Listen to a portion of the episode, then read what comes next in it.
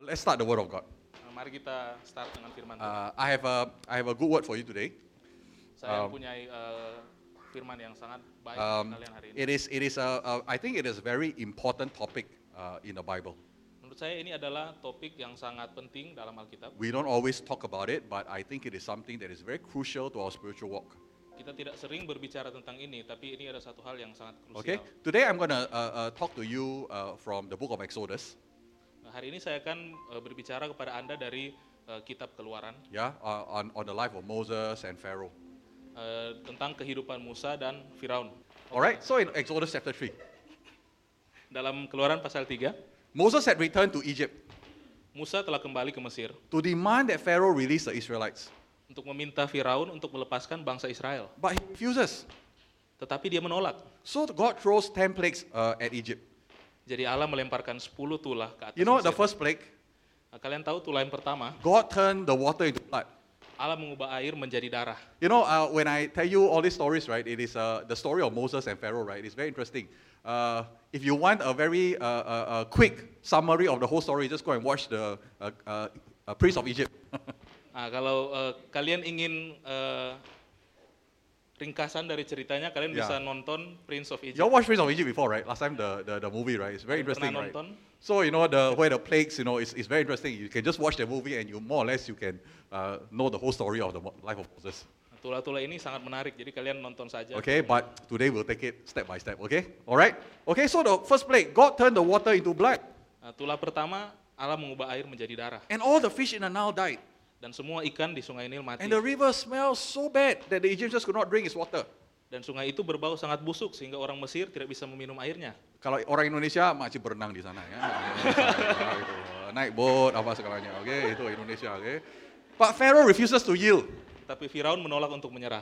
So God then throws a second plague at them. Jadi Tuhan melemparkan tulah yang kedua kepada This mereka. time a plague of frogs. Kali ini eh, tulah katak. All right, from the whole country until they came up into the palace, the bedroom and into their beds. Dari air mereka sampai seluruh negeri, sampai naik ke dalam istana, kamar, dan eh, tempat tidur Yeah. mereka. Ya, So you imagine you're sleeping in your bed, then all the kodok, grabbit, grabbit, all over the place.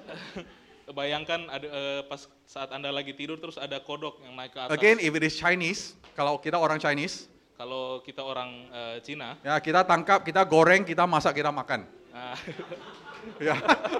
okay? But apparently, apparently, all right, to the Egyptians, uh, the frog was considered a god. tapi ternyata bagi orang Mesir eh, katak itu eh, dianggap sebagai dewa. So they cannot kill the frog even though it is all over the place. Jadi mereka tidak bisa membunuh eh, katak itu walaupun udah ada di mana-mana. Okay, so it was saying that, you know, uh, um, God put a plague of frogs. There was frogs all over the place. Jadi eh, di situ berkata bahwa Tuhan me- melemparkan tulah katak Ya. ini dan ada di mana-mana semua. But katak. still Pharaoh refuses. Tetapi Firaun tetap menolak. So God throws a third plague. Jadi Tuhan melemparkan tulah yang This ketiga. time it is a plague of gnats. Kali ini tulah nyamuk. Okay, yes, it's nyamuk, all right? Yeah, so I don't want to explain anymore, right? The English word gnats is very ex- difficult to explain because it's actually mosquitoes. Okay, so it came on all people and all animals. Jadi nyamuk ini hinggap pada manusia dan hewan. The Bible actually says that, you know, because it is in Egypt, all right, Egypt is all um, uh, uh, pasir, yeah? Jadi di Mesir itu eh, kebanyakan eh, Uh, pasir. all- because it's in the desert, right? God actually turned all the sands of the, of, of the, of the become uh, mosquitoes. Jadi Tuhan mengubah semua pasir itu menjadi nyamuk. So there were billions and billions of mosquitoes all over the country. Jadi ada bermiliaran nyamuk di seluruh So you can negeri. open your mouth and 50,000 mosquitoes will come in your mouth because it's all over the place. Kalau okay? kalian membuka mulut bakal ada 15 ta- 50,000 ya. 15 lima, ribu ya, ya, okay? Alright. nyamuk masuk. So, but Pharaoh still refuses to budge. Tetapi Firaun tetap menolak untuk menyerah. So God throws a fourth plague, a plague of flies. Jadi Tuhan melempar tulah keempat, yaitu tulah lalat pikat. And Pharaoh still refuses. Tetapi Firaun tetap menolak. So God throws a plague that kills all their livestock, the fifth one. Jadi Tuhan eh, melemparkan tulah kelima yang membunuh semua ternak Kills mereka. all the horses, membunuh semua all kuda the mereka. donkeys, all the camels, cattle, sheep, goats, lembu, keledai, unta, everything. lembu, domba dan kambing. All right? He still refuses.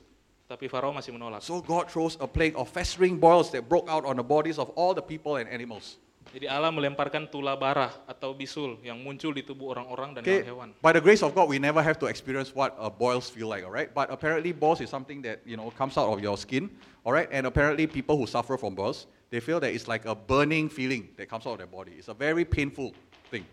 Nah, jadi bara itu eh, muncul di kulit Anda dan eh, sangat eh, painful, sangat menyakitkan. Yeah, so the people refuses, all right? So God throws a seven plague at them.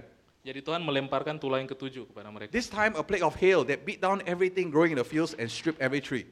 Kali ini Tuhan melemparkan hujan es yang menghancurkan semua yang tumbuh di ladang dan pepohonan. Wah, kalau weather like this, hu- hujan es bagus juga lah ya. okay, alright. So it it um uh, it stripped everything. Alright. Eh, hujan itu menghancurkan semuanya. Still Pharaoh refuses. Tetapi Firaun masih menolak. So God throws a plague of locusts that devoured what little they had left after the hail. Jadi Allah melemparkan tula belalang yang memakan semua yang tersisa setelah hujan es. See, it was a loss so great like nothing they have ever seen. Kerugiannya sangat besar, tidak pernah mereka alami seperti itu. Still, sebelumnya. Pharaoh says, "I'm not going to yield to God." Tetapi Firaun tetap berkata, aku tidak akan menyerah.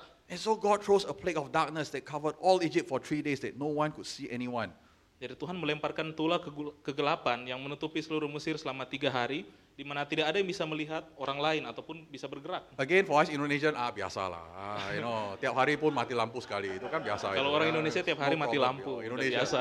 Alright, no problem at all, okay? Okay.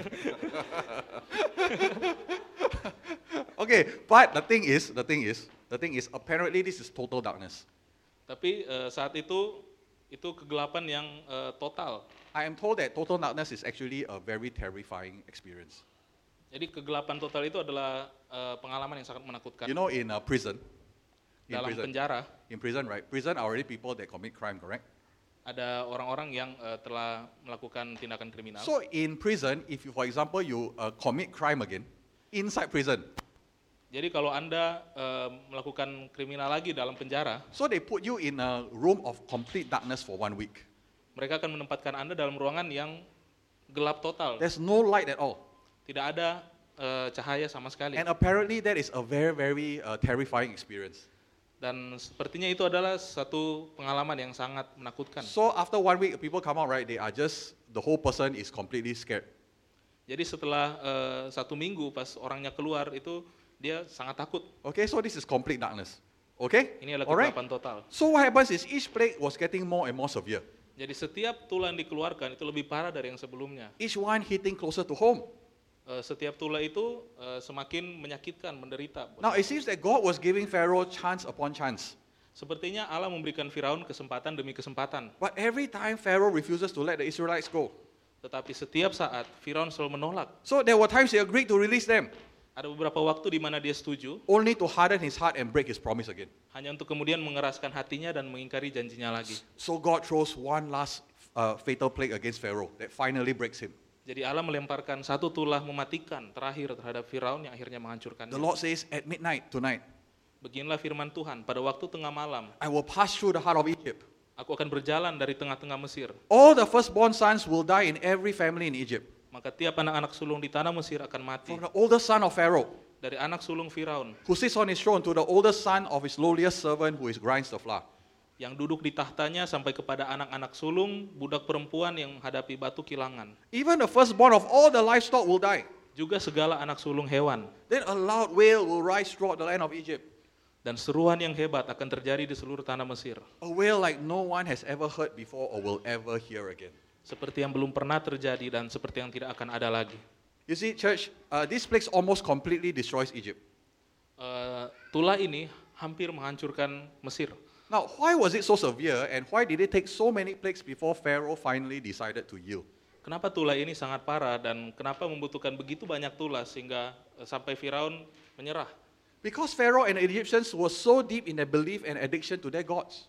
Karena Firaun dan bangsa Mesir sangat serius dalam keyakinan dan kecanduan mereka kepada dewa-dewa mereka. You see, these gods were all connected to the natural things which the Egyptians credited for their personal and national success.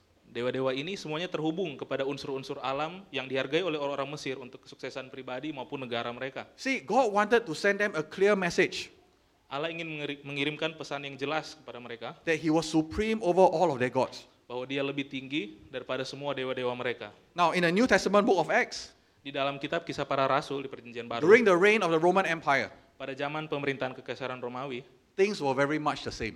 keadaannya kurang lebih sama. It described that in all major cities and in every corner of public space, Digambarkan bahwa di setiap kota besar dan The- di setiap sudut ruang publik, the people would worship his favorite gods and build shrines around their images for worship.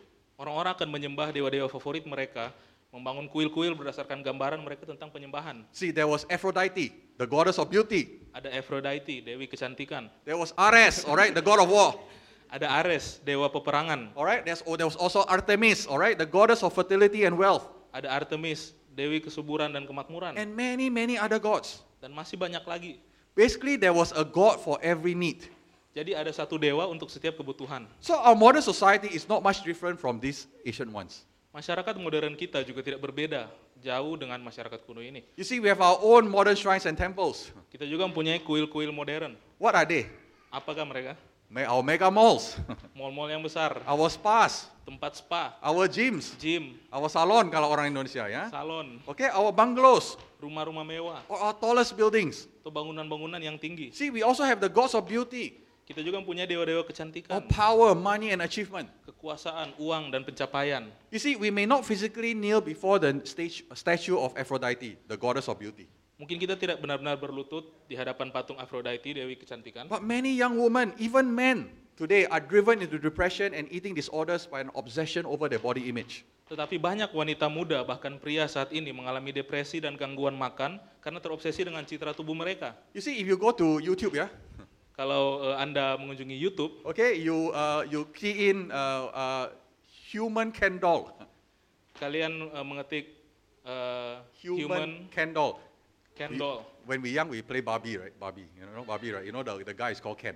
All right, so yeah, human Ken doll. All right, you key in human Ken doll, you will see a guy that completely look like Ken doll like that. Kalian akan melihat eh, seorang pria yang terlihat seperti Boneka Ken, yes, Boneka macam Ken, boneka Ken. oh. So he do plastic surgery until everything. I think he spent close to um, uh, two, two, uh, two million ringgit. I think two million ringgit is how many miliar ya? Uh, 6 m. ah, eh, dia eh, mengeluarkan 6 miliar untuk Ya. mendapatkan to look like Penampilan itu. human candle. hmm, sep- Okay, untuk- sep- so seperti his boneka. hair, his face, his eyes, you know, uh, uh, even the, the the stomach, Bahkan even the stomach, even the stomach. the Perut-perutnya, per- eh, perutnya. perutnya Okay, kita kan kalau mau mau mau mau nampak kan, nampak kita kan rajin ke gym, oke, apa segalanya kan. Ah. Dia nggak mau ke gym, jadi makanya dia dia dia dioperasi jadi enam. Gak tahu dia taruh apalah, oke. Pokoknya dalamnya ada enam. Dia buka baju, wah enam di dalam ini. Alright, but he doesn't want to exercise. So he spent close to enam miliar to look like human Ken doll. Jadi dia mengeluarkan 6 miliar supaya bisa kelihatan seperti eh, boneka. Alright, so you know, the thing, the truth is this. Eh, kebenarannya adalah seperti ini. The other thing is that we may not burn sacrifices to the goddess of wealth. Mungkin kita tidak benar-benar juga membakar korban kepada Dewi Kemakmuran. But when money and success are raised to godlike proportions, Tetapi ketika uang dan karir menjadi fokus kita, our family and community are what we sacrifice to achieve that success, wealth, and prestige. keluarga dan komunitas kita lain kita korbankan untuk mencapai kesuksesan, kekayaan, dan kehormatan itu. You see, friends, the human heart is an idol factory. Hati manusia adalah pabrik berhala. See, it has a tendency to take all good things and turn them into ultimate things. Hati manusia mempunyai kecenderungan untuk mengambil semua hal yang baik dan merubahnya menjadi hal yang terutama. So we create inner idols. Jadi kita menciptakan berhala-berhala dalam diri kita. See, our hearts worship them as the center of our lives Hati kita menyembah mereka sebagai pusat kehidupan. because we think that they can give us a significance and security, Karena kita mengira bahwa mereka dapat memberikan kita makna dan ketenangan, the safety and fulfillment if we attain them. keamanan dan kepuasan jika kita bisa mendapatkan mereka. So, what is an idol? Jadi apakah sebuah berhala? An idol is anything more important to you than God.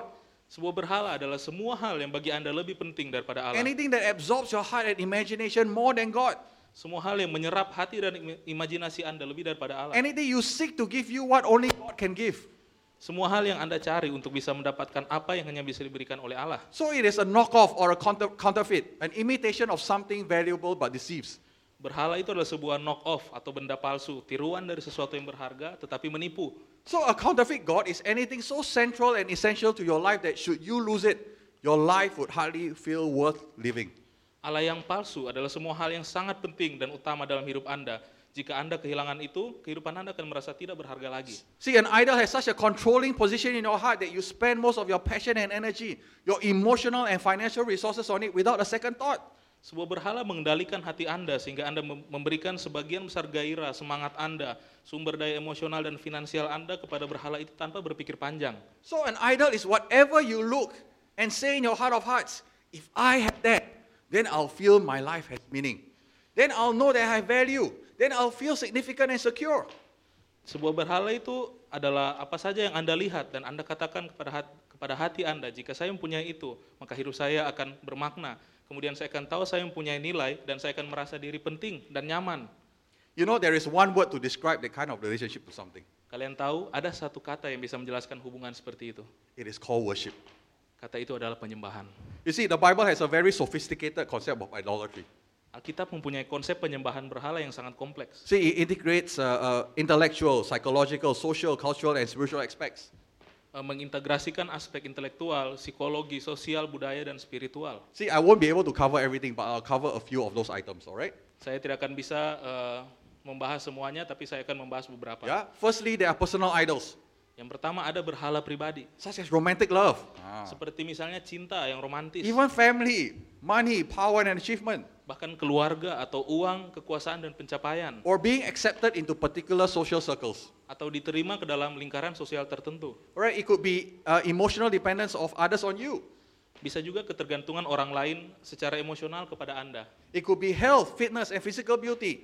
Bisa juga kesehatan, kebugaran, dan kecantikan fisik. And so we spend more money than we can afford to make up clothes, shoes to be accepted. Dan kita mengeluarkan uang lebih dari kemampuan kita untuk make up, baju, sepatu, supaya bisa diterima. So many look to these things for the hope, meaning, and fulfillment that only God can provide. Banyak yang melihat kepada hal-hal ini untuk harapan, makna, dan kepuasan yang hanya bisa disediakan oleh Tuhan. So when we become over dependent on being in love, Ketika kita menjadi terlalu bergantung kepada cinta, we think that without a romantic relationship of some kind, kita berpikir bahwa tanpa hubungan yang romantis, even the wrong kind, walaupun jenis hubungannya yang salah, our life feels meaningless, hidup kita terasa tidak ada artinya, powerless, tidak berdaya, or even invisible. atau bahkan tidak terlihat. And thus, love becomes our idol. Maka cinta pun menjadi berhala kita. See, there is no better example of idolatry of romantic love than the story of Jacob, Rachel, and Leah. Tidak ada contoh yang lebih baik tentang menjadikan cinta romantis sebagai berhala daripada cerita tentang Yakub, Rahel, dan Lea di dalam Alkitab. You see, Rachel was the most beautiful woman Jacob have ever seen.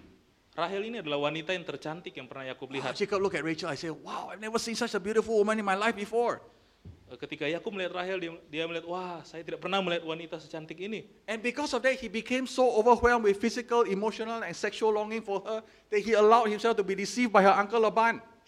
Dan oleh karena itu dia menjadi buta dengan kerinduan secara fisik, secara emosional dan seksual kepada Rahel sampai dia Ya. bisa tertipu oleh pamannya Laban. Some of the things I say today might be a bit uh, 18 plus plus, okay? So, but we are all adults, okay? So it's okay. Sometimes a bit controversial also, but it's important.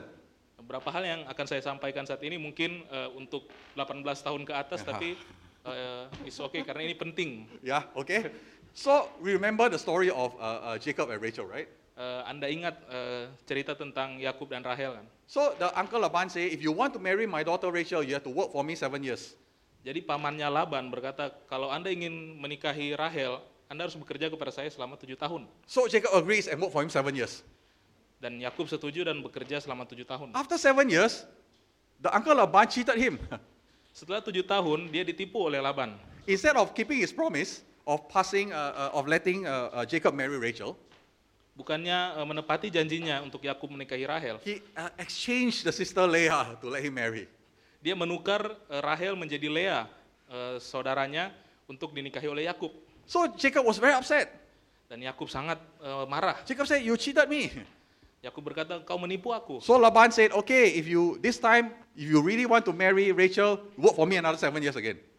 Oke, eh, tapi kali ini kalau kamu ingin menikahi Rahel, kamu harus bekerja lagi kepada saya selama tujuh tahun. So Jacob worked a total of 14 years to marry Rachel.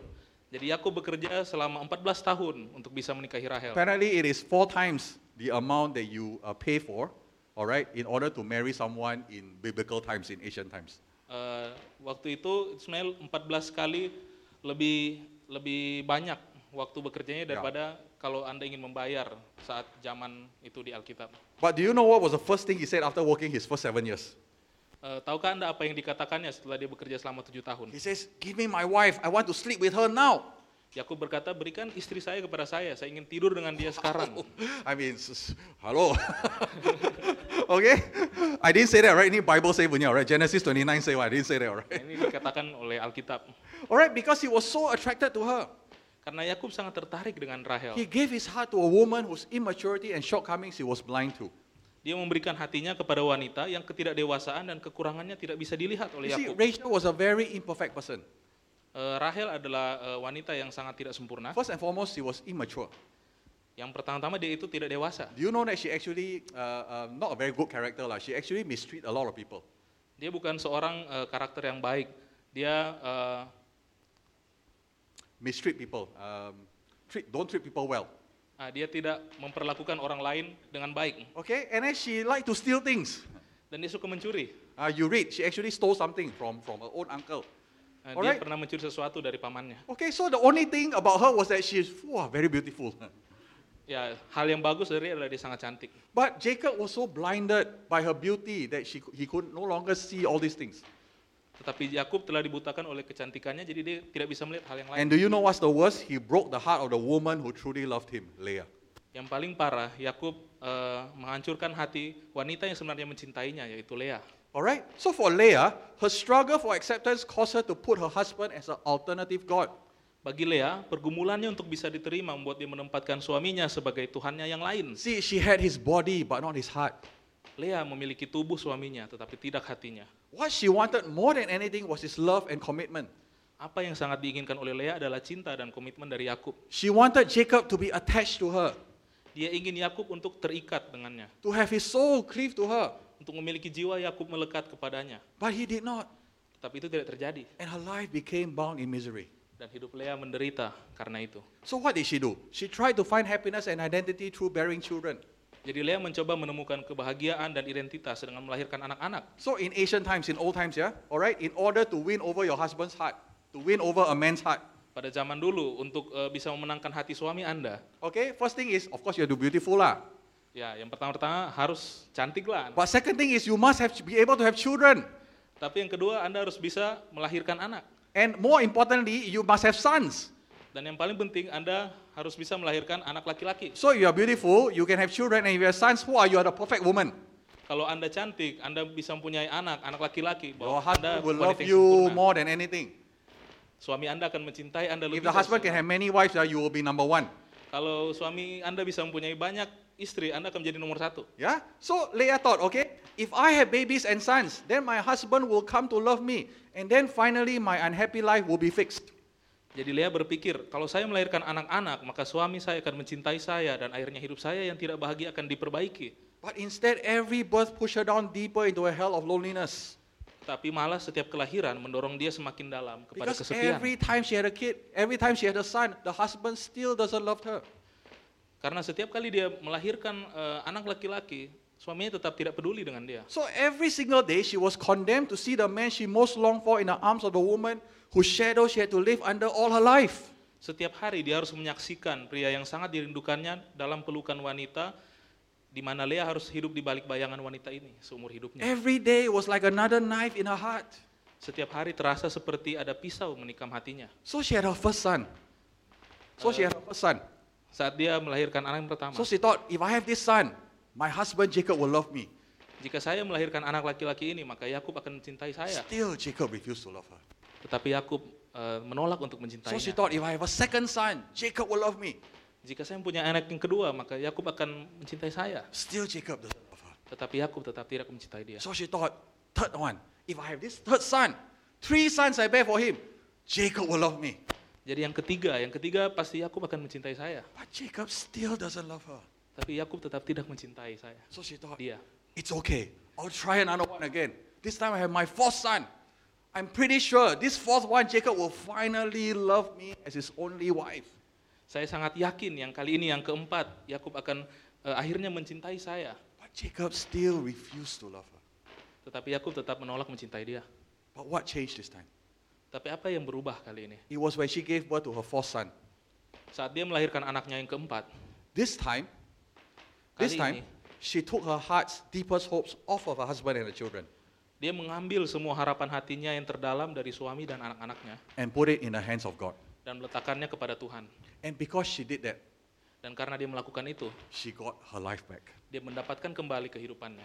You see, friends, if we look to romantic partners for the kind of deep affirmation and acceptance that only God can give, Jika kita mencari dari pasangan kita penguatan dan penerimaan yang hanya dapat diberikan oleh Tuhan, we will end up looking for love for all the wrong reasons.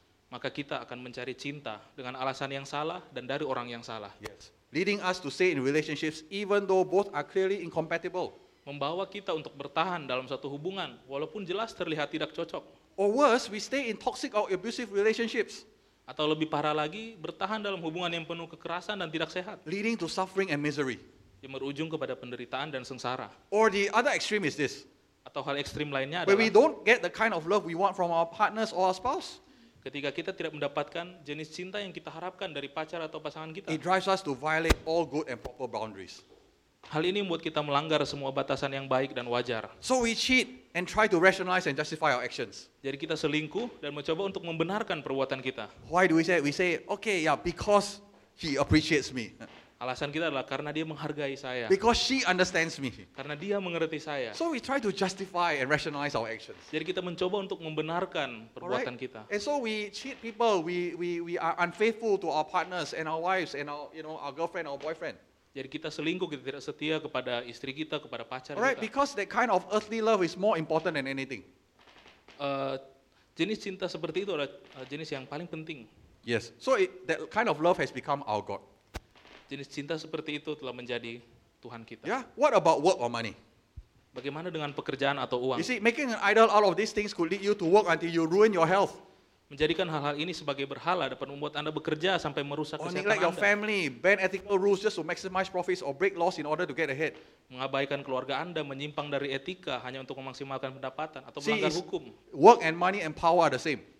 Eh, pekerjaan, uang dan kekuasaan adalah hal yang sama. Yeah, just recently, just few days, this past week, you know, we look at how Malaysian politics, all right? Some politicians, for the sake of power, are willing to uh, give up their integrity just to gain power. Kita melihat eh, politik Malaysia beberapa hari terakhir ini banyak eh, politikus-politikus yang eh, demi kekuasaan rela mengorbankan Yeah, integritas Ya, so- mereka. So, power has become their idol.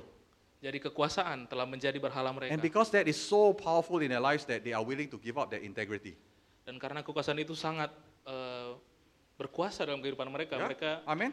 rela mengorbankan integritas. Okay, so most people are willing to admit that they have an issue with anger and pride. Kebanyakan orang bersedia mengakui bahwa mereka mempunyai masalah eh, marah dan harga diri. Even lust, we are willing to uh, admit. Bahkan hawa nafsu eh, kita bisa mengakuinya. So, you know, we are wi- very willing to uh, go to our pastor, hey, pastor, I have an anger issue. You know, please pray for me. Nah, Kita biasanya eh, pergi ke pastor untuk berdoa. Pastor kita mempunyai eh, isu dengan marah, Okay, even pride, we say, I have uh, pride, you know, please pray for me. bahkan harga diri atau kesombongan. Very difficult, but even lust, we are willing to admit. Oh, pastor, you know, I have a lust issue, you know. I, uh, I, I watch pornography, you know. I, I, please pray for me, you know. I need to be deliverance. Juga dengan hawa nafsu, saya me- eh, nonton eh, film porno. Yes, Jadi alright. tolong berdoa untuk Okay? saya. Ah, Okay, ah, careful, ah, okay? But very few people will ever admit that they have a greed issue. Tetapi sangat sedikit orang akan mengakui kalau mereka mempunyai masalah Now, why is keserakahan. that so? Mengapa demikian? Because greed has a tremendous ability to hide itself from its victim. Karena keserakahan punya keahlian yang luar biasa untuk menyembunyikan dirinya dari korban. Its greatest skill is to make you blind to your own heart. Kemampuan terhebatnya adalah membuat Anda buta terhadap hati Anda Its sendiri. smartest strategy is to make you compare with others who have more or are better.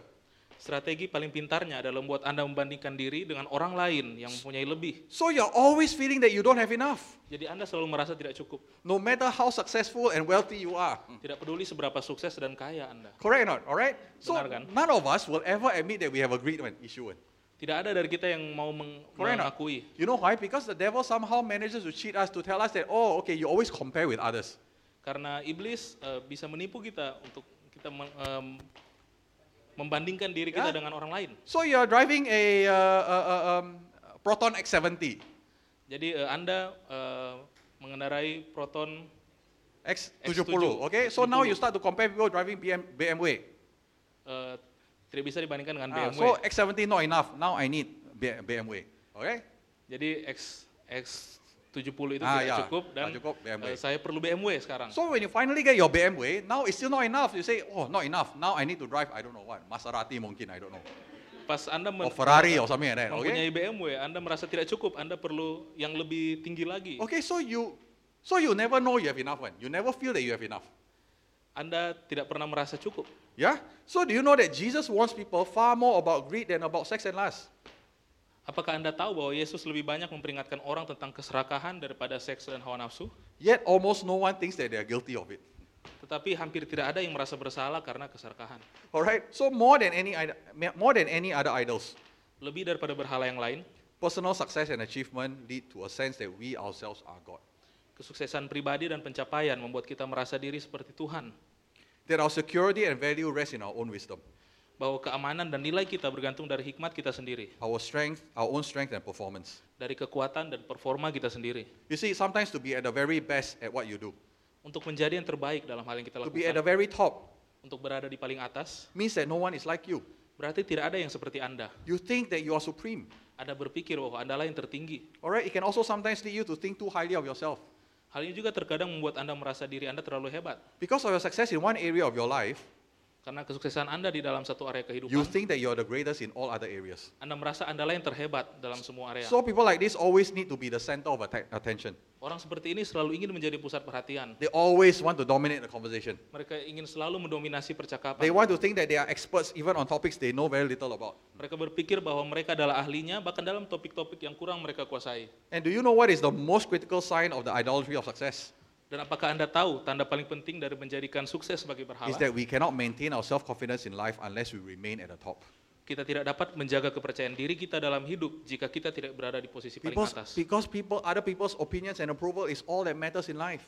Karena pendapat dan persetujuan orang lainlah yang paling penting dalam Yeah? hidup ini. It has become your form of salvation. Hal ini telah menjadi bentuk keselamatan Anda. Amen? Amen? Amen. So secondly, we also have intellectual idols, Yang kedua, ada berhala intelektual, often called ideologies. lebih dikenal sebagai Alright? ideologi. What happens is that we take a truth and make it an all, all-encompassing truth. Yang terjadi adalah kita mengambil sebuah kebenaran dan We menjadikannya sebagai stake everything on it and put it in the place of God. menjadikannya sebagai kebenaran yang meliputi segala hal. Kita Alright. memperturkan segalanya di atas kebenaran itu. One example of this is our political ideologies. Salah satu eh, contoh dari ini adalah ideologi politik kita. Yeah, for example, uh, we're all Indonesian and Malaysian, all right? We all love our country and we are passionate about our ideals. Eh, salah satu contohnya eh, kita di Indonesia dan di Ya. Malaysia kita mencintai negara kita dan kita eh, bergairah dengan cita-citanya. So when we react to political trends in extreme ways, then something is wrong. Tetapi ketika kita bereaksi terhadap tren-tren politik dengan cara yang ekstrim berarti ada sesuatu yang salah. See, when one party wins an election, Ketika satu partai memenangkan pemilihan, do we from the losing side feel extreme hopelessness? apakah kita yang berada di posisi yang kalah merasakan keputusasaan yang Ah, ekstrim we feel like we feel like want to die. seperti ingin mati, Extreme fear. ketakutan yang ekstrim, I want to leave Malaysia already. I want to leave Indonesia. ingin meninggalkan Malaysia, ingin meninggalkan Indonesia, Or even extreme anger. bahkan kemarahan yang ekstrim. All right. But we also need to remind ourselves that we do not put the kind of hope in our political leaders and policies in the place of God and the gospel. Tapi kita juga perlu mengingatkan diri kita supaya tidak menaruh harapan kepada pemimpin politik dan kebijakannya menggantikan Allah dan Injil. You all have to remember, right? Human and politicians are imperfect and they will fail you. Anda harus mengingat bahwa eh, manusia dan poli- dan politikus itu tidak sempurna dan mereka akan mengecewakan But Anda. God will never fail us. Tetapi Tuhan tidak akan pernah mengecewakan Amen, Anda. amen. Amin. So, what's more, we look at our opponents from the other parties as evil. Terlebih lagi kita memandang lawan kita dari partai yang lain Alright. sebagai jahat. So, for example, if Putra doesn't agree with me, all right, I, I, I, I vote Jokowi, he, jo, he vote who? I also don't know what you, who you vote. Prabowo. Uh, Prabowo, for example, all right? Okay? So, because he doesn't agree with me, all right, I say that, Putra, you're evil. Jadi eh, kalau kita berbeda pendapat dan saya tidak setuju dengan dia, maka Pastor George akan mengatakan bahwa saya jahat. Yeah, so instead of, in, instead of just him being, uh, having a different viewpoint or simply mistaken, daripada hanya sebagai eh, mempunyai sudut pandang yang berbeda atau salah.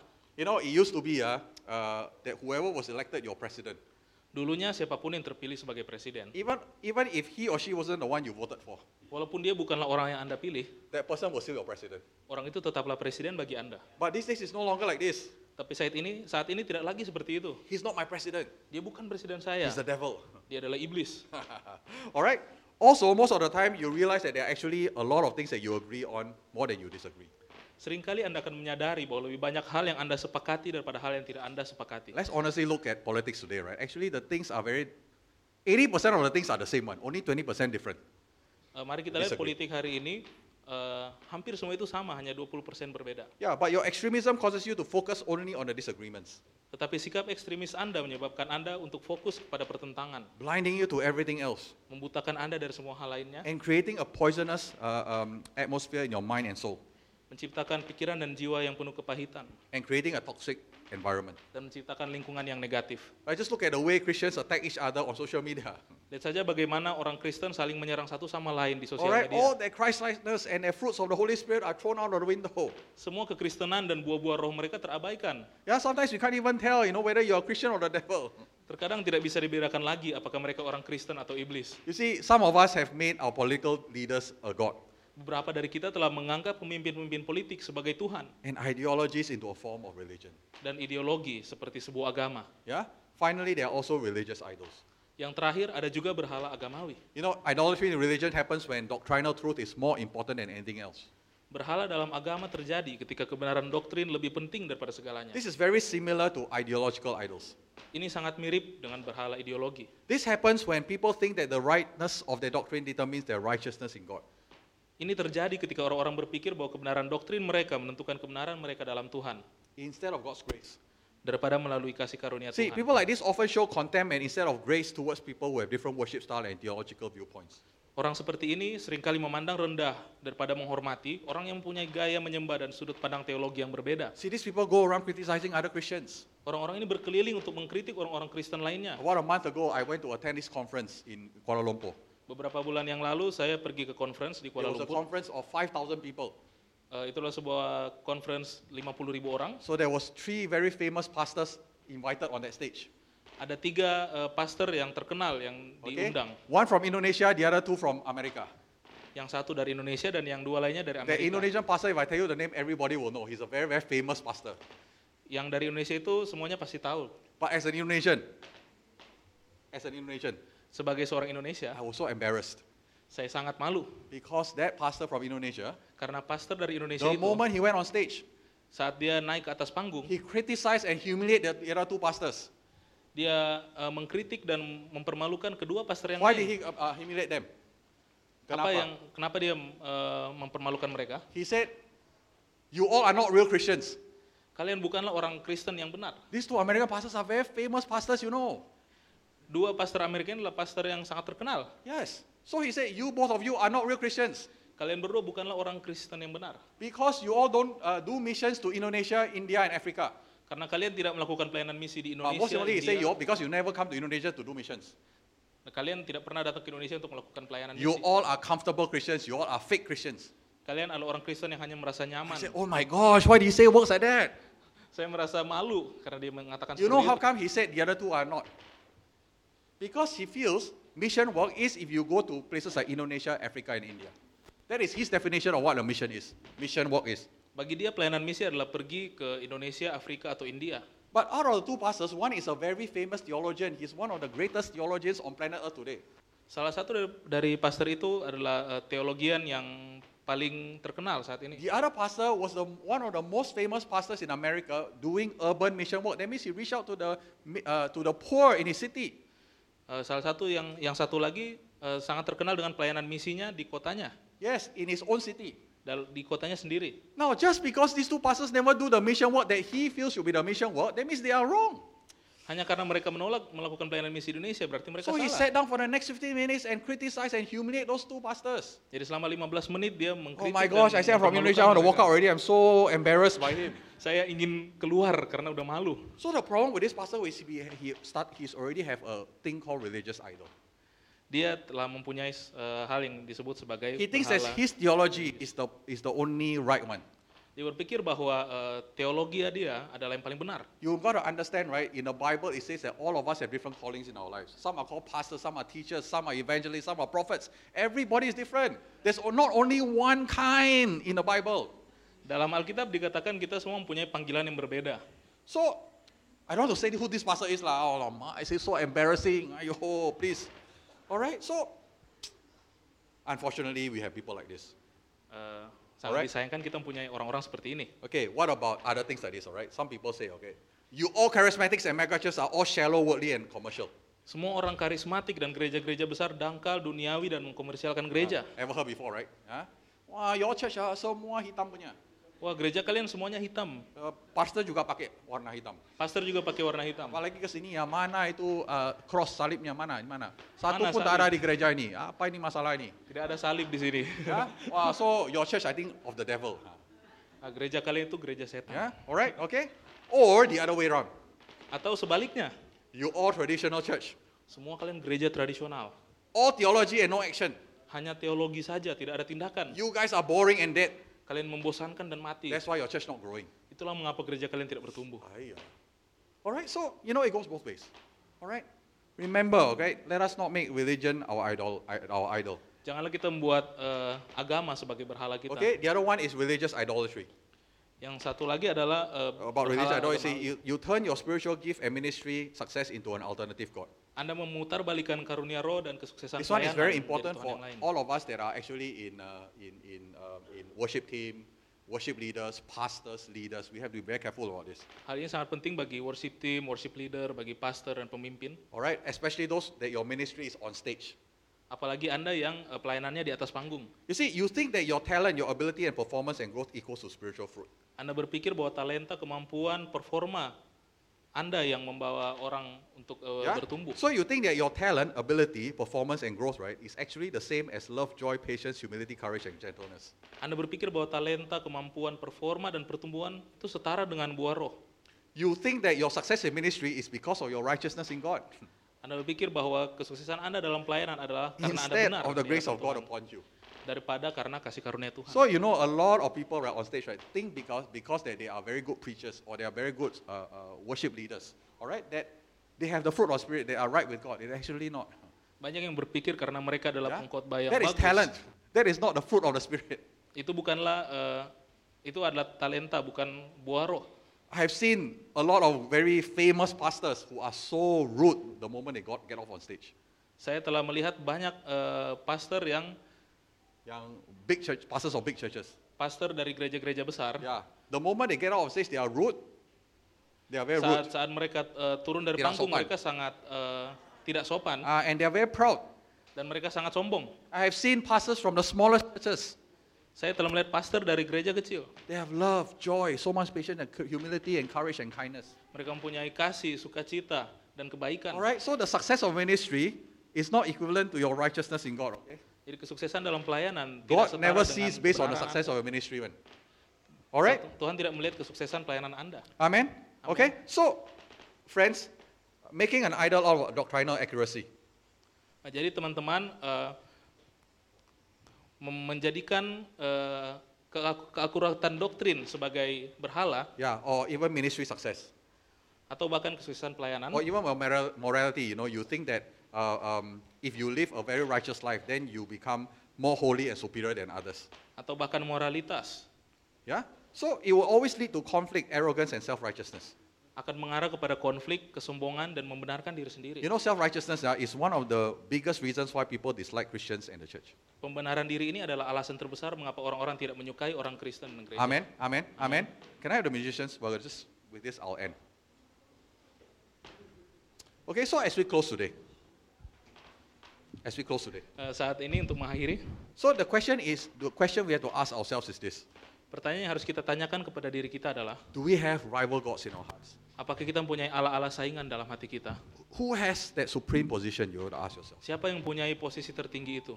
Has something or someone besides Jesus taking the title of our life? Adakah sesuatu atau seseorang selain Yesus telah mengambil gelar itu dalam hidup To kita? who or what do you look for for your stability, security, and acceptance? Kepada siapa atau apa Anda mencari stabilitas, keamanan, dan penerimaan? Ask yourself what really makes you happy. Apa yang benar-benar membuat Anda bahagia? You see, we all have gods in our lives. Kita semua mempunyai berhala dalam hidup kita. The question is, what do we do about them? Pertanyaannya adalah apa yang akan kita lakukan tentang mereka? How can we discern and be freed from those idols? Bagaimana kita bisa melihat dan dibebaskan dari berhala-berhala tersebut? One is look at our imaginations. Yang pertama adalah dengan melihat imajinasi kita. You know, it is said that your religion is what you do with your solitude. Ada yang berkata bahwa agama adalah apa yang Anda lakukan dalam kesendirian Anda. In other words, the true God of your heart is what your thoughts effortlessly go to when there's nothing demanding your attention. Dengan kata lain, Tuhan yang sebenarnya dalam hati Anda adalah apa yang dengan mudahnya Anda pikirkan ketika tidak ada hal lain yang membutuhkan perhatian Anda So, saat itu. what do you daydream about? Apa yang Anda imajinasikan? What occupies your mind when you have nothing else to think about?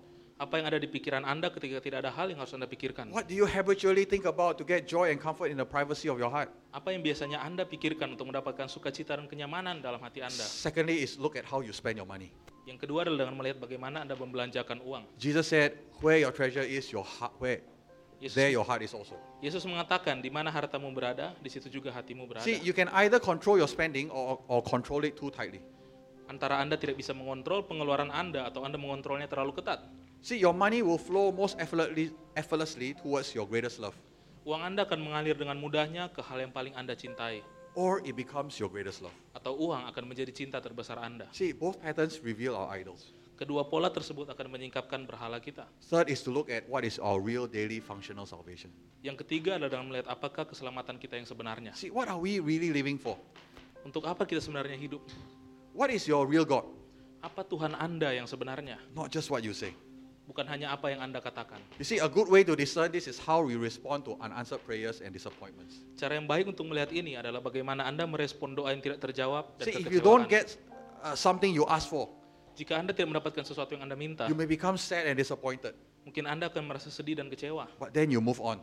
Tetapi setelah itu Anda beranjak. Then those are not your functional masters. Berarti bukan hal-hal inilah yang mengendalikan Anda. But when you pray and work for something and you don't get it, Tetapi ketika berdoa dan bekerja untuk sesuatu dan Anda tidak and you mendapatkannya, respond with explosive anger or despair, dan Anda merespon dengan kemarahan yang meluap-luap, then that is your real God. berarti itulah Tuhan Anda yang You know, sebenarnya. like Jonah, you become angry enough to die. Seperti Yunus, Anda bisa mati karena marah. You see, fourth and final test is, is to look at your most uncontrollable emotions. Tes yang keempat dan terakhir adalah dengan melihat emosi Anda yang paling tidak terkontrol. See, look for your idols at the bottom of where your emotions are most painful, Carilah berhala Anda di dasarnya, di mana emosi Anda terasa paling menyakitkan. especially those that you struggle to lift yourself up from. Terutama emosi di mana Anda kesulitan untuk bangkit. That drives you to do things you know are wrong. Yang membawa Anda melakukan hal-hal yang Anda tahu salah. If you're always angry, ask yourself this question Jika Anda selalu marah, bertanyalah. Is there something here too important for me? Something that I must have at all costs? Apakah ada sesuatu yang terlalu penting di sini? Sesuatu yang harus saya dapatkan dengan segala cara. Do the same with your fears, Lakukan hal yang sama dengan ketakutan Anda, your despair, and also your guilt. keputusasaan dan rasa bersalah See, Anda. if you're always afraid of something, Jika Anda merasakan takut, ask yourself Is there something here that I think is too important that I'm afraid of losing? bertanyalah, apakah ada sesuatu di sini yang sangat penting yang saya takut akan kehilangan walaupun kenyataannya tidak seperti itu? When in fact, it is not. Walaupun kenyataannya tidak seperti itu. If you are deep in despair and guilt, ask yourself Am I condemning myself because I fail at something which I think it is so important? When in fact, it is not.